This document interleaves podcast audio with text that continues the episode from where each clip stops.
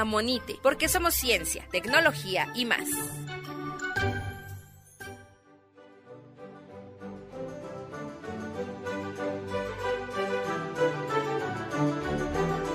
Las risas de alado.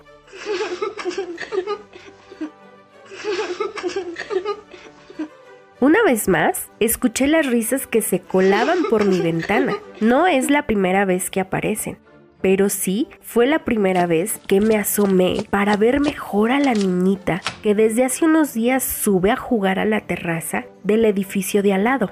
Me quedé observando por un rato, pero me dio vergüenza saludarla hasta que mi mamá me dijo que me alejara de la ventana y no molestara a los vecinos. Llevamos varios días encerrados, tantos que ya perdí la cuenta. Y aunque suelo tener bastantes actividades para hacer en el día, de pronto me aburre jugar sola. Extraño jugar con otros niños. La niñita de al lado suele subir por la tarde con sus papás. A veces corre, a veces baila veces hace un mini picnic con sus muñecas y algunas galletas. Yo siempre la escucho desde mi casa. ¿sí que tienes tú?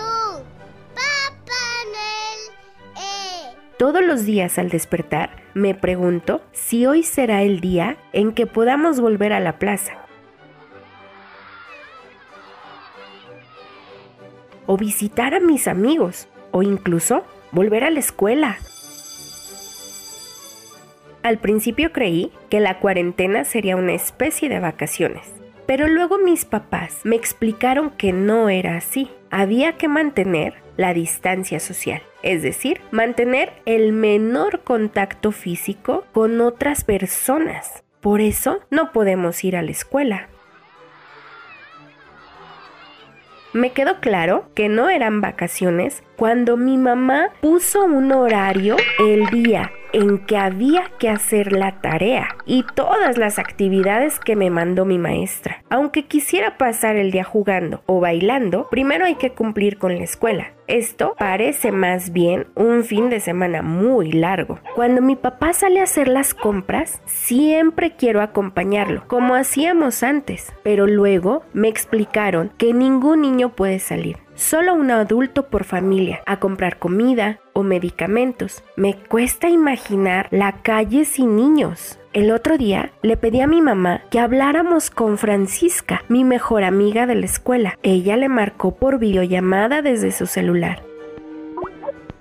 Francisca me mostró las posturas de yoga que había aprendido en estos días de encierro, gracias a un canal de YouTube que sube clases de yoga para niños. Vamos a comenzar sentándonos con las piernas cruzadas, las manitas sobre las rodillas, cerramos los ojos. A ella le gusta mucho y se concentra bastante. Le conté que yo lo intenté un par de veces con mi mamá, pero me distraigo fácilmente. Prefiero hacer algo más movido, como correr o bailar, igual que la niñita que sigue jugando en la terraza. Sí que tienes tú, Papá Noel. No sé cómo se llama, ni tampoco cuántos años tiene. Solo sé que es menor que yo y que sale a jugar cuando ya ha terminado la tarea.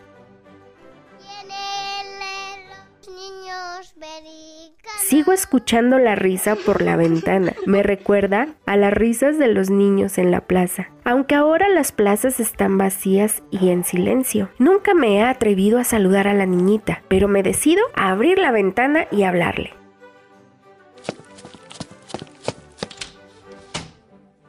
Hola, ¿qué haces? Le pregunto. Juego, me contesta, y se apresura a correr y dar vueltas mientras sus papás levantan la mano para saludarme a lo lejos. Entonces la niñita me muestra sus juguetes. Esta vez son muñequitos de Paw Patrol y los pone en fila en la barda para que yo los vea. ¿Cómo te llamas? Yo soy Aide y tengo seis años, le digo. Soy Tania y tengo así, me responde mientras me muestra los cuatro dedos de su mano. Saco mi silloncito de madera en el que se sientan mis muñecas. Después le muestro unos de mis libros favoritos, que habla de monstruos y vampiros, y le empiezo a leer. Tania escucha atenta hasta que su mamá nos interrumpe, pues ya se hizo de noche y tiene que bajar. Yo también tengo que irme a bañar y después cenar, me recuerda mamá. Nos despedimos con un hasta mañana. Mañana te enseño a mis dinosaurios, me dice Tania. Mañana será otro día y buscaré otros libros para leerte. Y cuando todo esto pase,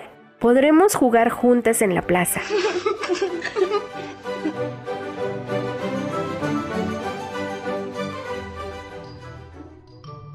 Para conocer más historias visita nuestra página www.amonite.com.mx y síguenos en redes sociales. Amonite, porque somos ciencia, tecnología y más.